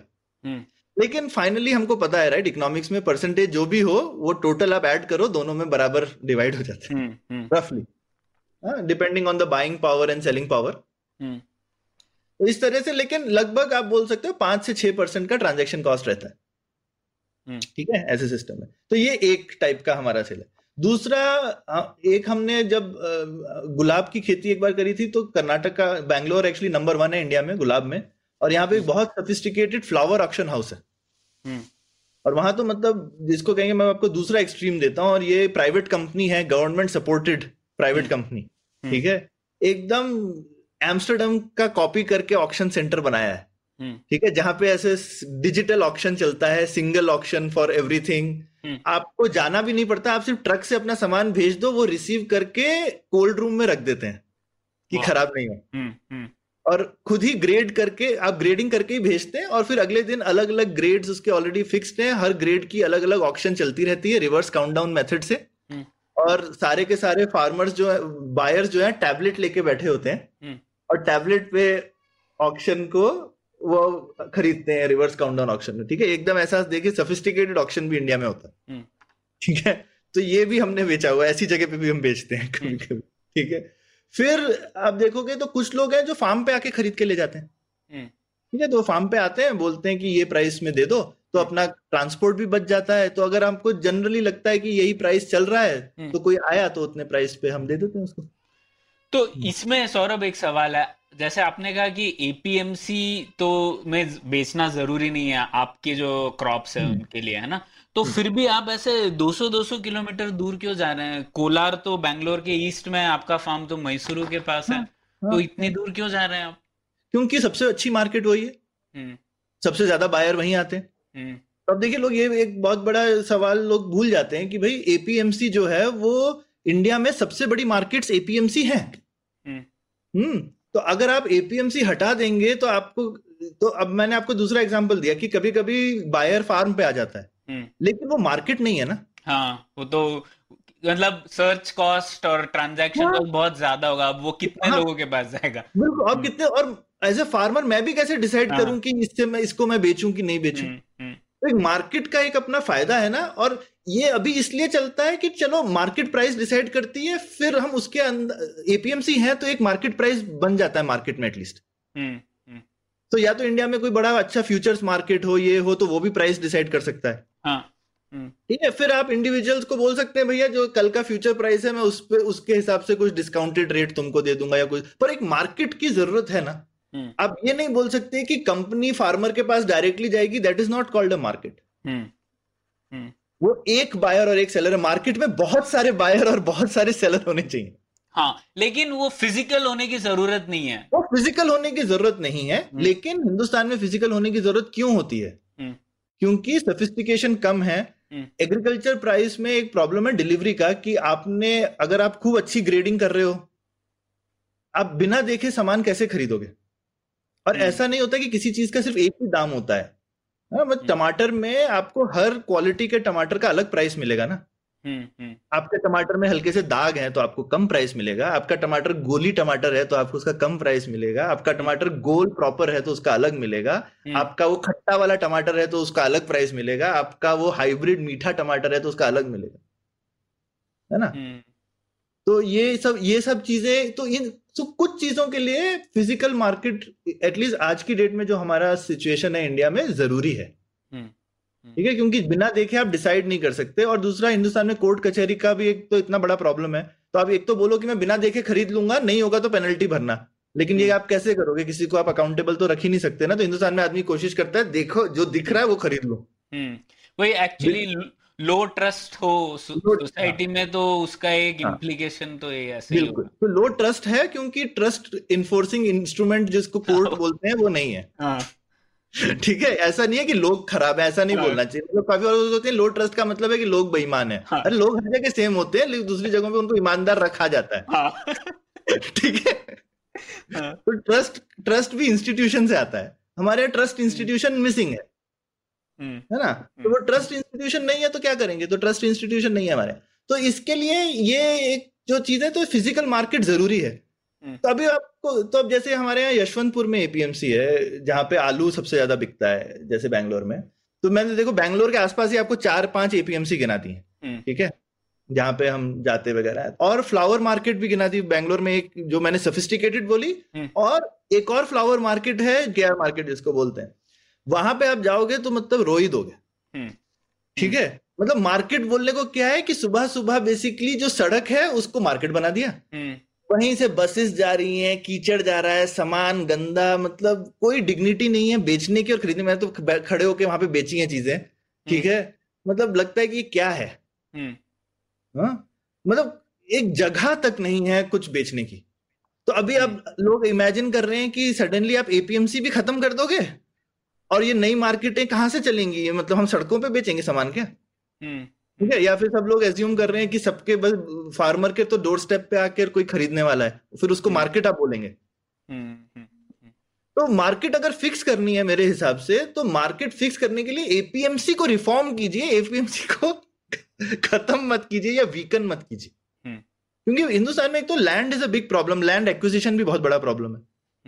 तो ऑलरेडी एपीएमसी के लिए इतना बड़ा बड़ा लैंड हर जगह पर है जहाँ पे ये मार्केट्स ऑपरेट करती हैं। हम्म। उनको आपको मॉडर्नाइज करना चाहिए कि आपको उन एपीएमसी को आप बोलेंगे और और लोग बोल रहे हैं। मैं मैं तो एक्चुअली बोलता हूँ कि आप प्राइवेट एपीएमसी कोई एक एग्ज़ाम्पल मुझे दिखाए ना जो कि एक पब्लिक सेक्टर एपीएमसी के मुकाबले की प्राइवेट सेक्टर एपीएमसी कहीं किसी ने बनाई हो। पर ये कह सकते हैं सौरभ उसके लिए वही ना कि जैसा हम लोगों ने उस एपिसोड में डिस्कस भी किया था कि एपीएमसी में बहुत गुंडागर्दी भी होती है। तो अगर तो अगर कोई प्राइवेट वाला खरीदे तो फिर वो लोग बोल सकते हैं ना कि तुम लास्ट टाइम वहाँ पर गए थे अभी तुम लोगों को नुकसान हुआ तो वो तो पॉलिटिक्स चलता है वहाँ पे बहुत कुछ। हाँ तो तो लेकिन यही तो चीज़ है तो हमको फिर पॉलिटिक्स फिक्स करना है कि क्या फिक्स करना है? हम्म। तो ये क्या पॉलिटिक्स फिक्स करने का ये तरीका है? तो प्राइवेट एपीएमसी में गुंडागर्दी क्यों नहीं हो सकती ये मुझे बताओ। हम्म कि अगर गुंडों को बदमाशी करनी है और वो लोग इतने पावरफुल हैं हम्म। जो कि हैं तुम ठीक बोल रहे हो। हम्म। ठीक है? और हर जगह ये प्रॉब्लम है। हम्म। थोड़ी प्राइस फिक्सिंग वगैरह की। हाँ नहीं मुझे लगता है जैसे इन पॉपुलर इमेजिनेशन और जिस जैसे फॉर मी क्योंकि मैं इस क्षेत्र से जुड़ा हुआ नहीं हूँ ऐसा लगता है कि बहुत सारे मार्केट्स होंगे। बहुत सारे मार्केट्स होंगे तो कंपटीशन होगा कंपटीशन होगा तो ऑब्वियसली गुंडागर्दी पे कंट्रोल रहेगा। ये हाँ, हाँ, अजम्पशन है लेकिन शायद आप ये कह रहे हैं कि इतने सारे मार्केट पॉसिबल ही नहीं है। हाँ मतलब और एक और भी चीज़ है जैसे जिस गाँव में हमारा वो है वहाँ पर एक लोकल फूल है कर्नाटका का कनकमरा जिसको बोलते हैं। पॉपुलर है तमिलनाडु वगैरह में भी पॉपुलर है। तो कनकमरा की मंडी एक प्राइवेट मंडी हमारे गाँव में है। हम्म ये प्राइवेट मंडी है। अच्छा। ठीक है तो प्राइवेट मंडी का भी अब एग्ज़ाम्पल दे दूँगा। हम्म। हाँ तो ये प्राइवेट मंडी है और वहाँ पर अगेन हम कमीशन देते हैं क्योंकि बेचने खरीदने वाले लोग वहाँ पे रहते हैं और वहाँ पे हम फूल लेके जाते हैं और क्या कहते हैं वहाँ से लोग खरीद करके बड़ी मार्केट ले जाते हैं बैंगलोर टिपिकली हाँ तो हम तो ऐसे दस बीस किलो वहाँ पे खूब सारे फार्मर्स उगाते हैं जो कि ऐसे एक एक दो दो किलो दस किलो पाँच किलो फूल जाके वहाँ बेचेंगे हम्म। फिर जो वहाँ के बायर्स होंगे वो एक ट्रक लोड तीन चार सौ किलो का भर के बड़ी मार्केट लेके जाएँगे। ठीक है? तो ये एक टिपिकल ट्रांजैक्शन कॉस्ट के हिसाब से एकदम मतलब अच्छी मार्केट ही है। दो मिडिल मैन है लेकिन किसी भी एक फार्मर को यूजफुल नहीं है ट्रांसपोर्ट कॉस्ट बियर करना बैंगलोर तक का। हम्म। अब वहाँ पे हम देखते हैं कि वहाँ पे एक बार बाहर से बायर्स आ गए। हम्म। तो प्राइसेस खूब बढ़ गए हम्म। क्योंकि ज़्यादा बायर हो गए। फिर वहाँ के जो लोकल बायर थे उन लोगों ने उन सबकी पिटाई करके उनको भगा दिया। ठीक है? ताकि अब आप आगे से आप मत आइएगा। बाप रे अच्छा। हम्म। ठीक है? तो ऐसा नहीं है कि प्राइस पूरी फिक्स रहती है उस एक रे, वो कहते हैं हम आपस में कम्पीट करेंगे और ज़्यादा लोगों को नहीं आने देंगे। हम्म। ठीक है? हम्म। तो गुंडागर्दी तो है हर जगह और ऐसा कुछ नहीं है कि भाई रूल ऑफ़ लॉ या कुछ कि वो जो नए बायर थे उन लोगों ने पुलिस में कंप्लेन करी। वहाँ एक सर्कल इंस्पेक्टर है तीन सौ गाँव के लिए क्या कर लेगा वो? ठीक है? तो हिंदुस्तान में ये सब तो कुछ है नहीं। तो वो जो नए बायर थे उन लोगों को जाना पड़ा। ये सब हम देखते रहते हैं अपनी आँखों से रोज। तो अब ये बताइए कि ये एज ए फार्मर मेरा ये सिचुएशन इस कौन से लॉ से इम्प्रूव होने वाला हम्म, हम्म। हाँ मैंने जो आपको सारी एग्ज़ाम्पल डिस्क्राइब करी हम्म। मेरे को मैं एक चीज़ सोचा था मैं तो एक इंटरेस्टेड पार्टी हूँ। अगर फार्म में कोई रिफॉर्म हो तो मैं सीधे बोलूँगा अरे इससे मुझे जैसे इनकम टैक्स में कुछ चेंज होता है तो आप सैलरी में बता सकते हो ना अरे ये मेरा इतना पैसा बढ़ने वाला इतना कम होने वाला करेक्ट तो मैं अपने फार्म पे मेरे को ये चार लॉ है इनमें से मुझे कोई तो फ़र्क पड़ना चाहिए था। हम्म? हम्म। क्या मेरे को मेरे को क्या फ़र्क पड़ने वाला इन किसी भी लॉ से किसी से नहीं पड़ा तो ऐसा नहीं कि हर एक को लेकिन अब आ जाते हैं पंजाब वगैरह के फार्मर्स पे क्योंकि जो लोग चावल और गेहूँ उगाते हैं उनको क्योंकि वो गवर्नमेंट प्रोक्योर कर रही है। और हम्म। वहाँ पे तो मेरे ख्याल से शायद आप सवाल पूछ सकते हैं कि गवर्नमेंट ही अगर प्रोक्योर कर रही है तो आपको मार्केट जो है वो करती क्या है बीच में वगैरह मतलब वहाँ पे बहुत सवाल है और पंजाब के फार्मर्स का मेरे ख्याल से मुद्दा ही अलग है वो लोग कहते हैं कि बेसिकली गवर्नमेंट से हमारा बार्गेन है कि भैया हम लोगों ने सबने ये काम इसलिए चालू किया क्योंकि सरकार ने हमको बोला कि आपसे हम खरीदेंगे अब हम्म। अचानक से तुम बोल रहे हो नहीं खरीदेंगे ये कैसे होगा हम्म। तो इसका तो कोई रिफॉर्म से ताल्लुक ही नहीं है ना हम्म। कि आप कुछ मत बदलो। एक तरह से मैं आपका मतलब सरकार ने एक एक्सपेक्टेशन सेट कर रखा है वहाँ के फार्मर्स का कि आप प्रैक्टिकली हमारे लिए काम करते हो। ये उस तरह से है कि कल को आप बैंक एम्प्लॉयज़ को निकालोगे तो वो हल्ला मचाते हैं ना कि नहीं हाँ, मचाते हैं। तो हम्म। मैं तो ये पूरा फार्म प्रोटेस्ट उसी तरह से देखता हूँ। हम्म। मेरे ख्याल से इसमें कोई फ़ार्मिंग का जो और ये आर्गुमेंट आपके उस आर्गुमेंट में है नहीं। हम्म, जो आपने बोले। और ये बहुत कम लोग ये आर्गुमेंट निकाल के भी ला रहे हैं। भाई मेन मुद्दा यही है कि जिन फार्मर्स को आदत लगी हुई है इस पूरे सिस्टम की हम्म। और लोग ऐसा बोलेंगे ये बहुत अमीर है। इसे अमीर गरीब का क्या ताल्लुक है? जो बैंक ऑफिसर होते हैं वो सस, वो क्या गरीब होते हैं जब वो प्रोटेस्ट करते हैं कि बैंक से हमको ना निकाला जाए। हम्म। उन सबको वीआरएस दिया था ना नाइन्टीज में? हम्म। तो मुझे लगता है कि ये एक बेसिक एक्सपेक्टेशन है। आप एक तरीके के जिसको कहते हैं क्वाजी इंप्लॉइज हैं ये लोग। इसे इंग्लिश में हम लोग कहते हैं एंडाउमेंट इफ़ेक्ट ना। मतलब हाँ। आप लोगों ने ऑलरेडी प्रॉमिस कर चुका है। तो कोई इंसान थोड़ी ना कंपेयर करेगा कि अरे देखो सिर्फ़ मुझको सब्सिडी मिल रही है और किसी हाँ। और को नहीं। मैं अपनी सिचुएशन अपने पास्ट से कंपेयर करूँगा। और अपने पास्ट में सरकार मुझे हमेशा से एक आ, मैं एक एम्प्लॉय हूँ सरकार का उस तरीके से। है। बिल्कुल वैसा ही एक रिलेशनशिप है। और एक दो दिन से नहीं है ना आपने पचास साल से बनाया हुआ है। हम्म। हम्म। और आपने बनाया भी ऐसे टाइम पे था जब देश बहुत संकट में था। हम्म। तो इसीलिए वो थोड़ा सा एक इमोशनल प्रॉब्लम भी है इसमें। हम्म। कि भाई आपने ये रिलेशनशिप तब बनाया जब आपको ज़रूरत थी। अब आपको लग रहा है कि ये ज़रूरत नहीं है और वो ठीक बात है अब ज़रूरत नहीं है। क्योंकि गोदाम भरे जा रहे हैं अब हमारे को सामान रखने को नहीं है। ठीक है? तो मार्केट तो ब्रोकन है। तो मैं मानता हूँ रिफॉर्म की तो बहुत ज़रूरत है क्योंकि मार्केट ब्रोकन है। हम्म। तो आपका क्या रिफॉर्म है सौरभ? आपने बोला था कि जैसे एपीएमसी को पीएसयू बना देंगे तो आ, कुछ हो सकता है। तो थोड़ा तो, उसके ऊपर बताइए। वो वो अगर हो तो उससे मुझे फ़ायदा होगा। मैं तो अपने पॉइंट ऑफ़ व्यू से बता रहा हूँ। अच्छा हम्म। ठीक है? हम्म। अगर वैसा हो और मेरे ख्याल से और फार्मर्स को भी होगा क्योंकि एपीएमसी इंप्रूव होगा तो सबका फ़ायदा होता है मेरे थोड़ा सोल्यूशन बताइए पहले फ़ायदे तो के सोल्यूशन मेरा हिसाब से ये सोल्यूशन है कि अभी एपीएमसी जो है ये लैंड सरकार ने दिया हुआ है और वहाँ पे एक समिति बनी होती है ओके कमिटी एपीएमसी इसलिए बोलते हैं ना। उसका लीगल स्ट्रक्चर भी बड़ा अजीब सा है। तो उसका इलेक्शन वगैरह होता है वहाँ पे लोकल पॉलिटिशियन हाँ। भरे हुए। तो मेरे हिसाब से हर एपीएमसी को कॉर्पोरेटाइज कर देना चाहिए। हम्म। ठीक है? तो उसको एक तो एक आप कंपनी बना दीजिए और सरकार को उसको हड़प लेना चाहिए इन लोगों से। हम्म। ठीक है? तो ये अभी जो बेसिकली जिसको जो ये सब लोग बोल रहे हैं कि वेस्टेड इंटरेस्ट के हाथ में है ठीक है सरकार भी एक अलग वेस्टेड इंटरेस्ट है लेकिन वहाँ पे एटलीस्ट लोग रिटायर तो होंगे ना। हम्म, ठीक है? ये तो नहीं होने वाला है कि जिन लोगों ने ले लिया वो जनरेशन आप हैं फिर आपका बेटा उसको ऑक्यूपाई कर लेगा। बेसिकली एक पीढ़ी दर पीढ़ी की वहाँ पे जो है दादागिरी बनी हुई है। तो आप कह रहे हैं जैसे बीएसएनएल है सरकार हाँ। द्वारा संचालित एक कंपनी है उसका खुद का बैलेंस शीट है प्रॉफिट लॉस है सबको पता है बिल्कुल उस टाइप से एपीएमसी को बना दे हाँ और और अब वैसा करेंगे तो फिर वो एपीएमसी आपस में compete भी करेंगी। आज की डेट में तो क्या है कि उनको वो ऐसा बोल दिया गया तुम ये करो तुम वो करो। प्रॉपर कंपनी की तरह चलेगी तो इसमें मैं बोलूँगा जैसे जो रोज हमारा ऑप्शन हाउस है वो अच्छा है। वो हम्म। कंपनी की तरह ही चलता है कंपनी प्राइवेट है। हम्म, और वो पीएसयू भी नहीं है लेकिन सरकार द्वारा सपोर्टेड है हम्म, कि लैंड फ्री में दे दिया जैसे। हम्म, हम्म, और यहाँ पे अगेन आपको देखना पड़ेगा जो करंट लोग जिन्होंने हड़प के रखा हुआ है आप उनको भूल तो नहीं सकते। मैं बोलूँगा उनको शेयर्स दे दो उस कंपनी हम्म, ठीक है? हर हमेशा आपको लूजर्स का ध्यान तो रखना पड़ेगा वरना वो कभी बनने ही नहीं देंगे। हम्म, हम्म, तो आप और और आप इसकी कंपनी बनाओगे तो सबके लिए वैल्यू अनलॉक होगी। आज की डेट में वहाँ पर कोई स्ट्रक्चर नहीं बना होता इतना बड़ा मैदान है सिटी के बीच में। हम्म, अरे भाई अगर आप उसको मल्टी स्टोरीड बनाओगे वहाँ पे सिर्फ़ कार पार्क का इतना आमदनी आएगी ना कि चांदी है चांदी। हम्म। ठीक है? आज की डेट में तो पार्किंग नहीं है। आप और पार्किंग का कोई चार्ज भी नहीं करता क्योंकि पार्किंग है ही नहीं। हम्म, मतलब वहाँ पे अगर आप उसको सिर्फ़ तीन मंजिला बना दो ना कि ऊपर ऑफ़िस क्या कहते हैं नीचे कार पार्क बीच में मंडी या समथिंग लाइक दैट राइट आप मतलब उसकी रियल एस्टेट की वैल्यू अनलॉक कर सकते हो। हम्म।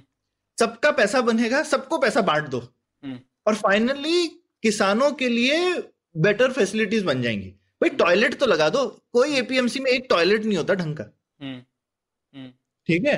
एक कोई गेस्ट रूम नाम की चीज़ नहीं है कि भैया अगर दो बजे सुबह किसान आ जाए तो चार घंटे सो ले कहीं जाके। हम्म, ठीक है? तो भाई एक किसानों की लाइफ तो आसान हो जाए। आप कार अपना जो आपका ट्रक आता है उसका ड्राइवर है उसके खाने के लिए एक कोई जगह नहीं होती तो उसके बाहर वो जो ढाबे होंगे वहाँ जाएगा वो गंद जगह में खाने के लिए वगैरह। मतलब इतना आप उसको सबकी लाइफ भी बेटर कर सकते हैं और वैल्यू भी अनलॉक कर सकते हैं। तो मेरे हिसाब से तो और हर एपीएमसी में बता रहा हूँ हज़ार हज़ार करोड़ की कंपनी बनेगी सीधा। हम्म, एटलीस्ट बैंगलोर के अराउंड तो मैं चार बोल रहा हूँ चार हज़ार करोड़ की कंपनी निकल के आएँगी इमीडिएटली हम्म, हम्म।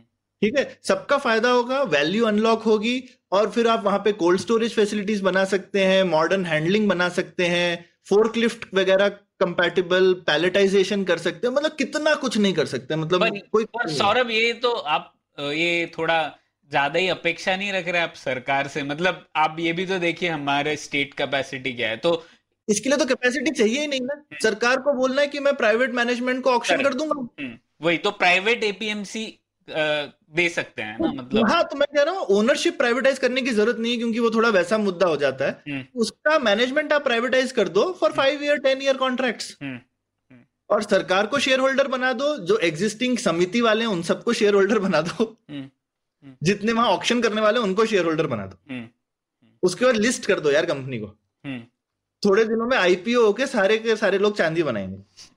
ठीक है? हम्म। तो ये मतलब मेरे हिसाब से एकदम रखा रखा वैल्यू अनलॉकिंग सोल्यूशन है एपीएमसी को सुधारने के लिए instead of saying private APMC कहाँ बनेगी भाई? हम्म, हम्म, ये एपीएमसी है इसी को ठीक करो। हम्म, तो अभी सरकार में मेरे बीच में देख रहा था मोदी जी ने भी बोला कि भाई हम एपीएमसी में इतना इन्वेस्ट कर रहे हैं उनकी फैसिलिटीज़ इंप्रूव करने के लिए।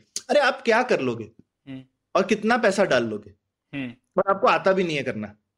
ये finally is a real estate play कि वहाँ पे रियल एस्टेट को आप किस तरह से मैनेज करते हो फैसिलिटी कैसे बनाते हो और ये आई वुड से इसमें आपको स्किल भी चाहिए। हम्म, और मैं तो बोलता हूँ ग्लोबल टेंडर बनाओ। फॉरेन कंट्रीज़ वगैरह में इतने लोग हैं जो कि फार्म यार्ड्स वगैरह बनाते हैं मैनेज करते हैं। ये बहुत ही मॉडर्न चीज़ है हम्म, करने के लिए। तो आप बहुत अच्छे तरह से कर सकते हो। वेस्टेज कम होगा सबकी इनकम बढ़ेगी और खूब पैसा अनलॉक होगा। हम्म। तो ये मेरा मेरा तो एपीएमसी के लिए ये सोल्यूशन होता। हम्म। इंस्टेड ऑफ़ होपिंग मैं बता रहा हूँ बैंगलोर के अराउंड तुम एक नई प्राइवेट एपीएमसी बना के दिखा दो तो मैं जानू भैया लैंड कहाँ से आएगा पहले तो यही देखूँ। हम्म, हम्म। अब हम लोग एक दो साल बाद फिर से इस मुद्दे पे आएँगे और देखेंगे कि कुछ बदलाव हुआ या नहीं। हाँ मैं मतलब और मैं बोलूँगा कि ये, ये दो तीन साल बाद बिहार में मैं बताऊँ ना दस साल हो चुके हैं ना। हम्म। दस साल में एक भी प्राइवेट एपीएमसी आई है क्या? साइजेबल ये छोटे छोटे जैसे हमारे गाँव के बगल में जो मंडी है वैसी मंडियाँ बन जाएँगी छोटी छोटी वो तो आज भी बनी हुई है और हिंदुस्तान में सब लोग बना ही लेते हैं। आपको लगता है इलीगल है तो नहीं बनाएगा कोई क्या? हाँ। कौन पूछने वाला है? सबसे ठीक है तो ये तो बहुत ही दिलचस्प डिस्कशन हो गया। होपफुली uh, हमारे लिसनर्स को एक नया एंगल मिला होगा हम हमारे हाँ. उस एपिसोड से जुड़ा हुआ। इंटू टू हो गया बाई टू की जगह आज। हाँ इंटू टू हो गया। तो हाँ क्षमा कीजिए थोड़ा लंबा हो गया पर बहुत दिलचस्प बातें बताई। सौरभ ने तो मुझे दावा है कि हमारे लिसनर्स को ये पसंद आएगा। तो अभी हम लोग ले लेते हैं एक छोटा सा ब्रेक और फिर जाते हैं दूसरे सेगमेंट में जहाँ पे हम लोग हमारे लिसनर्स के सवाल डिस्कस करेंगे।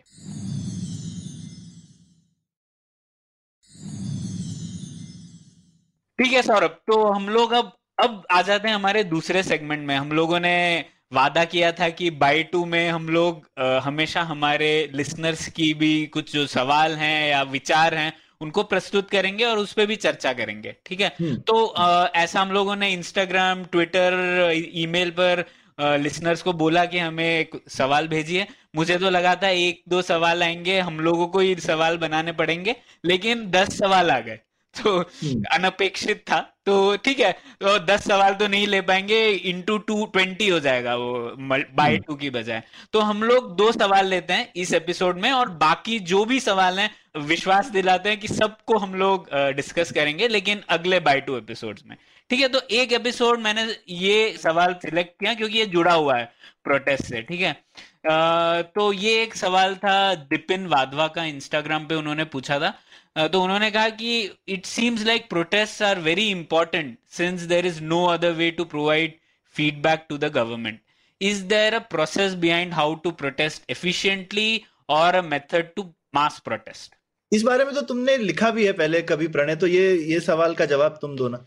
हाँ तो सौरभ इसका मैंने थोड़ा लिटरेचर सर्च किया और मैं थोड़ा पढ़ता रहता हूँ इससे रिलेटेड तो मैंने इनमें से ये सवाल सिलेक्ट किया कि क्यों होते हैं ऐसे आंदोलन? मतलब एब्स्ट्रैक्ट हम्म। हम लोग देखें तो क्या थियोरीज हैं इसके ऊपर? तो एक थियोरी है टेड गर की एक बहुत फ़ेमस किताब थी 1970 में वाई मैन रिबेल तो it is it is a landmark book इसके ऊपर बहुत सारी और किताबें भी बनी प्रोटेस्ट क्योंकि रिमेम्बर सिक्सटीज ये जो टाइम था यूएस में बहुत सारे सिविल राइट मूवमेंट्स हो रहे थे प्रोटेस्ट आम बात थी तो लोगों ने थियराइज किया। तो एक उनका कारण उन्होंने जो बोला कि आंदोलन का कारण होता है दो चीज़ों में अंतर के कारण। ठीक है? ये क्या दो चीज़ें हैं? तो वो कहते थे कि जितना ज़्यादा अंतर, उतनी ज़्यादा संभावना है एक आंदोलन या प्रोटेस्ट होने की। तो ये दो चीज़ें क्या है? एक, आप किस चीज़ के हकदार है? आपको क्या लगता है आप किस चीज़ के हकदार हैं? और दूसरा आपको क्या वास्तविक रूप से मिल रहा है आपके हिसाब से उन दोनों के बीच में? तो अगर आपको लगता है कि मैं बहुत ज़्यादा चीज़ का हकदार हूँ और मुझे वास्तविक रूप में वो बहुत कम मिल रहा है तो ये गैप अगर बहुत ज़्यादा होगा तो प्रोटेस्ट होने की संभावना ज़्यादा होगी। हम्म, तो एक सिंपल थियरी है। यहाँ पे हम फार्मर वाले में देख सकते हैं कि उनको लगता है उनका हक है ये और अब उनको लग रहा है कि वो हक जो है वो वास्तविकता जो है उस हक से दूर जा रही है। बिल्कुल exactly. फीलिंग आ रही है। अभी गई नहीं भी है तो उनको फीलिंग आ रही है कि ये जाने वाली है। बिल्कुल और ये आप देखेंगे कि अगेन जैसा आपने कहा ये यूपी मतलब हरियाणा और वेस्टर्न यूपी और पंजाब में सबसे ज़्यादा होगा क्योंकि एमएसपी और ग्रेन्स वो उगा रहे हैं और उनका जो कॉन्ट्रैक्ट है सरकार के साथ। तो जो गैप है बिटवीन हम किस चीज़ के हकदार हैं और हमें वास्तविक रूप में क्या मिल रहा है। अब उन लोगों को क्या लग रहा है कि ये जो वास्तविक रूप में हमें मिल रहा है वो और कम हो जाएगा। हम्म। तो ये जो गैप है ये और बढ़ गया। तो हम लोग इस थियरी हाँ। से एक्सप्लेन कर पा रहे हैं कि क्यों लोगों को वहीं के फार्मर्स को लग रहा है कि ये हमारे लिए नुकसानदेह है और आप जैसे फार्मर्स को नहीं लग रहा है क्योंकि आपको हाँ। हकदार आपको सरकार ने प्रॉमिस ही नहीं किया है कि आपको उतना कुछ मिलेगा। तो तो मैं तो थोड़ा इनडिफरेंट हूँ। तो मेरा लाइफ ना शायद अच्छा होने वाला है ना बुरा होने वाला है। अगर एपीएमसी हट गए तो शायद थोड़ा बुरा ही हो जाए क्योंकि थोड़ी मार्केट्स कम हो जाएँगी। हम्म, ठीक है। तो पर इन तीन लॉ से रिलेटेड इतना डिफरेंस और फ़र्क। शायद यही आ, कारण है कि दूसरे जगहों पर भी इतना प्रोटेस्ट नहीं हो रहा है क्योंकि उनको भी ये सोशल कॉन्ट्रैक्ट जैसा नहीं है कि आपको हाँ। मिलेगा ही मिलेगा एमएसपी ठीक है? तो ये एक थियोरी है तो आ, लेकिन इसमें ये भी हम्म। उनका सवाल में जो छुपी है इंपॉर्टेंट बात ना कि ये अगर गैप दिखता है तो प्रोटेस्ट ही तरीका है क्या? और तरीके नहीं है सरकार को अपनी बात सुनाने के?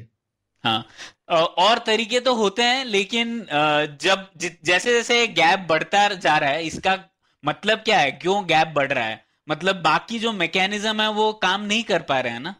काम नहीं कर तो ये अगर ये दूसरे मैकेनिज्म्स काम कर रहे होते तो सॉल्यूशन कुछ ना कुछ निकल गया होता। बनता ही नहीं पहले। हाँ। हम्म, हम्म। ठीक है। राइट राइट तो जैसे लोहिया की फ़ेमस वैसे सेइंग है हिंदुस्तान में ना कि अगर सड़कें सूनी हो जाती हैं तो सरकारें आवारा हो जाती बिल्कुल। ठीक है। तो ये एक थियोरी हो गई ठीक है। एक दूसरा थियोरी हम इकोनॉमिस्ट है मैनकर ऑल्सन तो उन्होंने बहुत बढ़िया किताब लिखी थी the logic of collective action तो उन्होंने अच्छा। यही इकोनॉमिक्स के थ्रू एक्सप्लेन करने की कोशिश की कि लोग कलेक्टिव एक्शन कब लेते हैं। मतलब अगर एक कोई कॉमन चीज़ चाहिए तो क्यों वो लोग एकजुट होते हैं? और कई हम्म। बार तो नहीं होते ना जैसे आपके घर के सामने रोड बहुत खराब होगा तो आप कहाँ हाँ, पर प्रोटेस्ट कोई इकट्ठा नहीं होगा।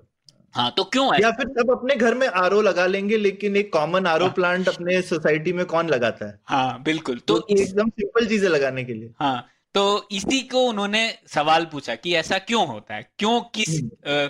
कुछ चीज़ों पे लोग प्रोटेस्ट करते हैं कुछ चीज़ों पे नहीं करते हैं? तो उनका थियरी ये था कि हम लोग आ, मतलब कलेक्टिव एक्शन तभी लेते हैं जब हर इंडिविजुअल लेवल पर हम लोग एक कॉस्ट बेनिफिट एनालिसिस करते हैं ठीक है? तो ऐसा नहीं सोचते हम कि हमारे पूरे कम्युनिटी को कितना मिलेगा और हमको एक छोटा सा हिस्सा मिल जाएगा तो हम लोग प्रोटेस्ट करेंगे हम लोग अपने खुद की कॉस्ट बेनिफिट एनालिसिस करते हैं और अगर हमें लगता है कि हमारी लिविंग में हमें बहुत बड़ा फ़र्क पड़ेगा इसकी वजह से तो हम लोग प्रो, प्रोटेस्ट करते हैं या फिर कोई कलेक्टिव एक्शन लेते हैं ठीक है? तो तो जैसे अगर इसमें उदाहरण दू अगर एक चीज़ हो जैसे अगर आप लड़ रहे हैं कि समझ लीजिए आपके घर के पास एक लेक है और लेक हम्म। अच्छी होनी चाहिए ऐसा आप लोग कहना चाहते हैं और इसके लिए आप एक प्रोटेस्ट मार्च कराना चाहते हैं तो ये लेक अच्छी होगी आपके जाने से ये लेक अगर प्रोटेस्ट बड़ा होगा और लेक अच्छी होने का सरकार वादा करेगी आप लोग ये कैलकुलेट करेंगे कि यार मतलब मेरे जाने से कुछ फ़र्क पड़ेगा क्या? मुझे मेरी लाइफ में कितना फ़र्क पड़ेगा? आप बोलेंगे शायद ज़्यादा फ़र्क नहीं पड़ेगा और अक्सर लोग नहीं जाएँगे। तो इसे फ्री राइडर प्रॉब्लम कहते हैं। तो फ्री राइडर इफेक्ट्स आ जाते हैं और लोग बोलते हैं मैं तो जाऊँगा ही नहीं। हम्म, ठीक है? हम्म।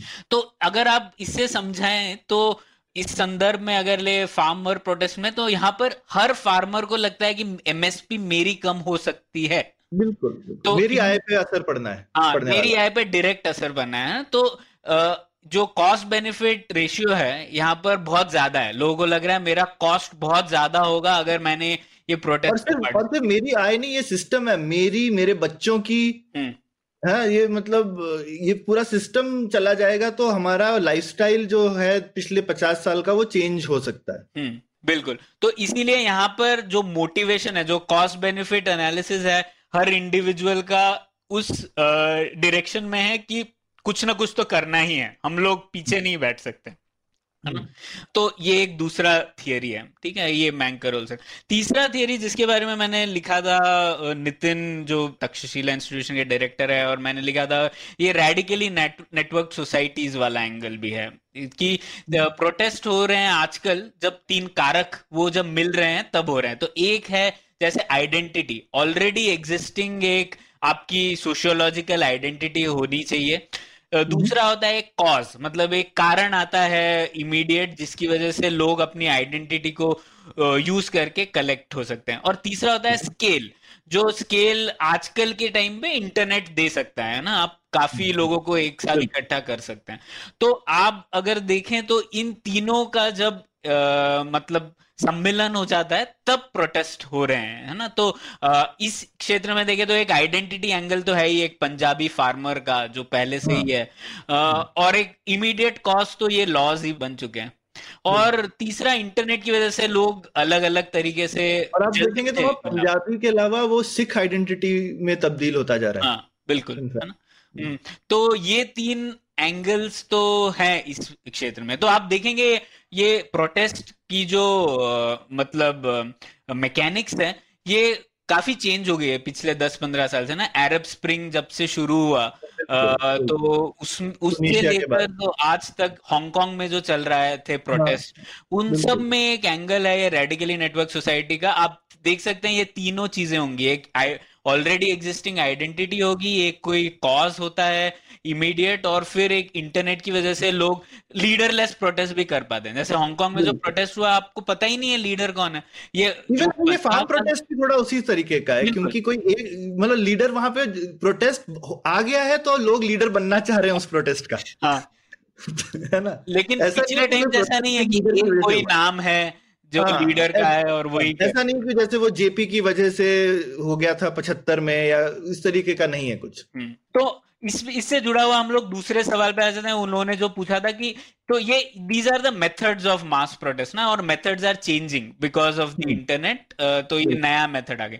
तो इसके कई कारण भी है। उन्होंने ये भी पूछा था कि हाउ टू प्रोटेस्ट एफिशिएंटली ना? तो आरएनएस में अब अब अगर देखे तो अरब स्प्रिंग हुआ। कितने ही देशों में अलग अलग नाम के स्प्रिंग हुए लेकिन बदलाव नहीं आ पाए है ना? सक्सेसफुल हाँ। बदलाव तो शायद ट्यूनिजिया में शुरू हुई थी बात। एक दो ही कंट्रीज़ में सक्सेसफुल हुआ बाकी तो वापस हो गई चीज़ जैसे पहले थी। तो इन सब चीज़ों में हम लोग देखते हैं कि प्रोटेस्ट का ये लोग मिल सकते हैं लोग प्रोटेस्ट कर पाते हैं लेकिन फिर सरकार बहुत सारे हथकंडे अपना सकती है। जैसे सरकार ये कर सकती है कि फ़ूड डाल सकती है। है ना? हम्म, तो हम्म। तो ज़रूरी है कि जो प्रोटेस्ट कर रहे हैं वह मतलब ब्रॉड बेस अपने बैनर के अंदर कई लोगों को आ, इस आ, एक कॉज में ला पाए। तो हम्म। ये बहुत ज़रूरी है। ये हो नहीं पाता अक्सर है ना? तो एक ये है। दूसरा जैसे मैं बोलूँगा कि वो जो सीए के खिलाफ जो प्रोटेस्ट हुए थे मैं आई मीन उसमें रोल बैक नहीं हुआ पर मैं उसको सक्सेसफुल मानूँगा क्योंकि लॉज इंप्लीमेंट नहीं हुए फाइनली उनको नोटिफाई तक नहीं किया आज तक। हाँ। तो वो एक तरह से कोविड के आने की वजह से डिसरप्ट हो गया लेकिन फिर भी एक तरीके से सक्सेसफुल प्रोटेस्ट था जिसमें फूट नहीं डली लीडरलेस रहा बाय एंड लार्ज और ये सब उसमें चीज़ें थी बिल्कुल हाँ वो एक था दूसरा ये भी था कि मैसेज बहुत सिंपल होना चाहिए और ये हाँ. शायद हम लोग गांधी के प्रोटेस्ट से भी हम हम्म। लोगों ने ये सब सीखा है ना कि कैसे वो एज अ मास्टर पॉलिटिशियन कितने लोगों को इस एक उद्देश्य के साथ जोड़ पाए थे? बिल्कुल। तो ये ज़रूरी है। और आपने सीए में भी देखा था मैसेज काफ़ी सिंपल था ना और कई तरीके के चीज़ें आए कागज़ नहीं दिखाएँगे वगैरह वगैरह टाइप के मैसेजेस आए। तो आ, ये ये फार्मर प्रोटेस्ट में मुझे नहीं दिखता है। वहाँ पे काफ़ी कंफ्यूजन ही कंफ्यूजन है हाँ, हम्म, हम्म। तो ये है। क्या तीसरा ये भी कई कई लोगों ने लिखा है कि एक पॉजिटिव एजेंडा भी होना चाहिए। कई प्रोटेस्ट ऐसे होते हैं जो बोलते हैं कि यार ये गलत है। लेकिन हम्म। सही क्या है वो आर्टिकुलेट नहीं कर पाते। तो आ, सरकार के पास इन्फिनिट रिसोर्सेज हैं। वो आपको बोलेगी करते रहो प्रोटेस्ट करते रहो। और कहीं ना कहीं थकाई देगी क्योंकि सरकार कहीं नहीं जाती ना? सरकार तो हाँ। रहती है। स्टेट तो सेमी परमानेंट है। तो हाँ, स्टेट आपको थका सकता है। तो हम्म। आपके पास एक एजेंडा ये भी होना चाहिए कि ठीक है ये नहीं तो क्या सही सोल्यूशन है? वो भी ज़रूरी है। ठीक है तो ये हम्म। तीन मुझे लगता है कारक है जिसके बेसिस पर थोड़े प्रोटेस्ट एफिशिएंट हो पाते हैं। और ये लिटरेचर अभी क्लोज नहीं है बहुत लोग समझने की कोशिश ही कर रहे हैं कि क्यों कुछ प्रोटेस्ट अभी सक्सेसफुल रहे हैं क्यों नहीं है। लेकिन इनिशियल ऑब्जर्वेशन मेरे तो ये हैं। आप कुछ जोड़ना चाहेंगे नहीं नहीं ये बहुत तुमने एकदम मास्टर क्लास ले ली इस प्रोटेस्ट की। अच्छा ठीक है। अच्छा तो अब दूसरे सवाल पे आ जाते हैं ठीक है? तो दूसरा सवाल था अब हमारे तीन साल हो गए हैं तो हमारा सेल्फ इंटेलिजेंस वाला एक सवाल है। तो आदित्य ने इंस्टाग्राम पे पूछा था कि आपके पॉडकास्ट करने का कोई प्रोसेस है कि नहीं? या पॉडकास्ट कैसे कैसे करते? तो आप आप पॉडकास्ट के बारे में क्या कहेंगे सौरभ? हम बेसिकली कोशिश करते हैं सब बहुत ज़्यादा कि हम पॉडकास्ट जो है जितनी कामचोरी से कर सके ना उतनी कामचोरी से करें। और उसका कारण है सीक्रेट दे दी सौरभ आपने तो। सीक्रेट दे दी मैंने हाँ। और उसका एक और देखो मैं जिसको कहते हैं ना मजबूरी का नाम महात्मा गांधी अब मैं बताऊँगा देखो कामचोरी कितनी ज़रूरी है। ठीक है तो हम कामचोरी इसीलिए इतनी ज़्यादा करते हैं क्योंकि बहुत प्रिपेयर्ड होने से जो है वो एक कार्यक्रम जैसा हो जाता है। हम तो आते हैं गपशप करने के लिए कि भाई हम गपशप करें और आपको भी साझा कर लें अपनी गपशप में हम्म। तो लेकिन ऐसा भी नहीं है लेकिन कि मैं शायद ज़्यादा काम चोरी करता हूँ इसमें हाँ। प्रणय प्रणय जो है थोड़ा डिसिप्लिन आदमी है एकदम ओके तो हाँ। हम कोशिश करते हैं कि एक रूपरेखा बनाते हैं और हम्म। रूपरेखा हम बनाते हैं मतलब प्रणय रूपरेखा बनाते हैं ठीक है तो तो एक रूपरेखा हम बनाते हैं कि कैसा होगा लेकिन हम रूपरेखा को ऐसा एकदम फॉलो नहीं करते हैं एक हम्म। थोड़े गाइड की तरह यूज़ करते हैं एक छोटी सी रूपरेखा बना लेते हैं कि अगर ये टॉपिक है ये गेस्ट है तो क्या करना चाहिए? और उसके बाद में बस डिस्कशन करते हैं। जैसे आपस में हम बात करते हैं उसी तरह से बात करते हैं और उस बात को बहुत ही कम एडिट्स के साथ आपको पेश कर देते हैं। मतलब एडिट उसमें इस तरह के होते हैं कोई आवाज़ आ गई है या कुछ माइक काम नहीं किया कोई सेंसरशिप नहीं हम करते और ना ही कुछ हटाते घटाते क्योंकि हमें कोई समय की पाबंदी नहीं है। हम्म। तो ये सहज कन्वर्सेशन है जो कि हम सीधा सीधा आपके सामने पेश कर देते हैं। इसमें बस मैं ये जोड़ना चाहूँगा कि हम लोगों ने जब शुरुआत की थी तो ये जो आजकल हम लोग देख रहे हैं कि पॉडकास्टिंग लोग रिमोटली कर रहे हैं कोविड नाइन्टीन के चलते तो हम लोग शुरुआत से ही रिमोट हैं क्योंकि हाँ। हम लोग एक काम चोरी का ये भी हिस्सा है कि हम लोग मिलना नहीं चाहते बैंगलोर के ट्रैफ़िक को झेलना नहीं चाहते। तो हम लोग पहले एपिसोड से हर एपिसोड अपने घर से कर रहे हैं। तो सौरभ और हाँ। मैं तो शायद तीन चार बार ही मिले होंगे पिछले तीन साल में ये पुलियाबाजी करने के लिए तो बिल्कुल हम्म। बिल्कुल बिल्कुल तो हम कोई स्टूडियो वीडियो में नहीं बैठते हम शुरू से ही घर से ही कर रहे हैं और हमने ये आदत पहले से बना के रखी कि ऐसे करेंगे नहीं तो नहीं करेंगे और हम्म। कोई पंडू साउंड इक्विपमेंट वगैरह नहीं यूज़ करते हैं तो कभी कभी हमारी शायद आवाज़ अच्छी होती है नहीं होती है हमको कभी कभी लोगों ने कंप्लेन भी किया है हम्म। कि अपना ऑडियो बेहतर करो और हम बोलते हैं कि भाई झेल लो ऐसे ही अभी हमको क्योंकि हम जो है ज़्यादा ओवर प्रोड्यूस नहीं करना चाहते और जैसा है कन्वर्सेशन वैसा आपके सामने पेश कर देना चाहते हैं। हम्म, बिल्कुल। और मैं ये भी जोड़ना चाहूँगा कि आ, हम लोग ये कर पाते हैं क्योंकि हमारे साथ बहुत अच्छे एक पार्टनर है आईवीएम पॉडकास्ट हाँ, जो कि तो इसके इसमें ये भी है पहले चार पाँच एपिसोड तो सौरभ और मैंने मिलके किए थे जिसमें हम लोगों ने कन्वर्सेशन किए गेस्ट के साथ और उसके बाद मैंने एडिटिंग की थोड़ी मतलब एकदम काम चलाऊ एडिटिंग ऑडेसिटी में और फिर वो साउंड क्लाउड पर हम लोगों ने पोस्ट कर दिया। फिर उसके बाद आईवीएम पॉडकास्ट हमारे सहभागी बने और उनकी वजह से क्वालिटी काफ़ी बढ़ी है। तो आप अगर हमारी वॉइस के नुक्स नहीं देख पा रहे हैं वो इसीलिए है क्योंकि हाँ। वो एडिटिंग होती है तो हम काम चोरी करते हैं लेकिन पोस्ट प्रोडक्शन सपोर्ट है हमारे पास। हाँ। तो वो एक एंगल आया है। तो लेकिन मैं ये कहना चाहूँगा कि अगर कोई शुरुआत करना चाहता है पॉडकास्ट तो बिल्कुल शुरुआत आप कर सकते हैं आपके घर बैठे हुए। बस आपके पास आइडिया होना चाहिए और आपके पास इंटरेस्टिंग गेस्ट होने चाहिए। आप अगर किताबें पढ़ते हैं या दूसरे पॉडकास्ट पढ़ते हैं तो आप और टॉपिक्स पकड़ सकते हैं। तो अगर आप टॉपिक्स पकड़ के और लोगों को इनवाइट कर सकते हैं, एक बेसिक रूपरेखा बना सकते हैं तो बहुत सही होगा। और मुझे लगता है हिंदी में और भी ज़रूरी है, क्योंकि हम भी कंफर्टेबल नहीं है नेचुरली हिंदी के साथ ना। हमारी पढ़ाई अब पिछले कितने सालों से हम लोग इंग्लिश में ही कर रहे हैं तो एक रूपरेखा बनने से गेस्ट को भी मदद हो जाती है। बिल्कुल बिल्कुल। और थोड़ा सा क्विकली टूल्स के बारे में बता सकते हैं। हम कोई बहुत ज़्यादा एक्सपेंसिव माइक्स वगैरह यूज़ नहीं करते हैं। रेगुलर लैपटॉप माइक या नॉर्मल हेडफोन यूज़ करते हैं। शुरू में हम लोग जेन कास्टर नाम का एप्लीकेशन यूज़ करते थे, जो कि सिर्फ़ ब्राउज़र पे आप रिकॉर्ड कर सकते हैं। अभी हम रिवर साइड डॉट एफ़ है, वो यूज़ कर रहे हैं। आप स्काइप पे भी कर सकते हैं जूम पे भी कर सकते हैं मतलब फ्री और पैसे दे करके बहुत थोड़े पैसे देने वाले और फ्री के हर टाइप के टूल्स अवेलेबल हैं। तो ज़्यादा चिंता मत कीजिए टूल्स वूल्स की और बस शुरू कर दीजिए। बिल्कुल। तो इसी पॉजिटिव नोट पर ये इनटू टू एपिसोड जो कि ओरिजिनली बाय टू होने वाला था उसको समाप्त करते हैं। आ, तो आशा है कि हमारे लिसनर्स को ये हमारा नई पहल पसंद आई होगी। आप कहिए नहीं पसंद आई तो वो भी कहिए। हम लोग हमारे हमेशा कोशिश रहती है कि हम लोग सुधार ला पाए कुछ ना कुछ। तो इसी के साथ खत्म करते हैं। थैंक यू थैंक यू उम्मीद है आपको भी मज़ा आया। यह पॉडकास्ट संभव हो पाया है तक्षशिला इंस्टीट्यूशन के सपोर्ट के कारण।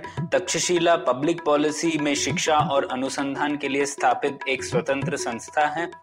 आप दुनिया के किसी भी कोने में हो, आपकी उम्र कुछ भी हो, अगर आप पब्लिक पॉलिसी विदेश नीति या टेक्नोलॉजी गवर्नेंस में रुचि रखते हैं तो तक्षशिला की वेबसाइट तक्षशिला पर उनके कोर्सेज को ज़रूर चेक कीजिए। और अगर आप पुलियाबाजी में शामिल होना चाहते हैं तो हमसे कनेक्ट कीजिए Puliyabaazi at Gmail dot com पर या फिर एट पुलियाबाजी ट्विटर पर। शुक्रिया।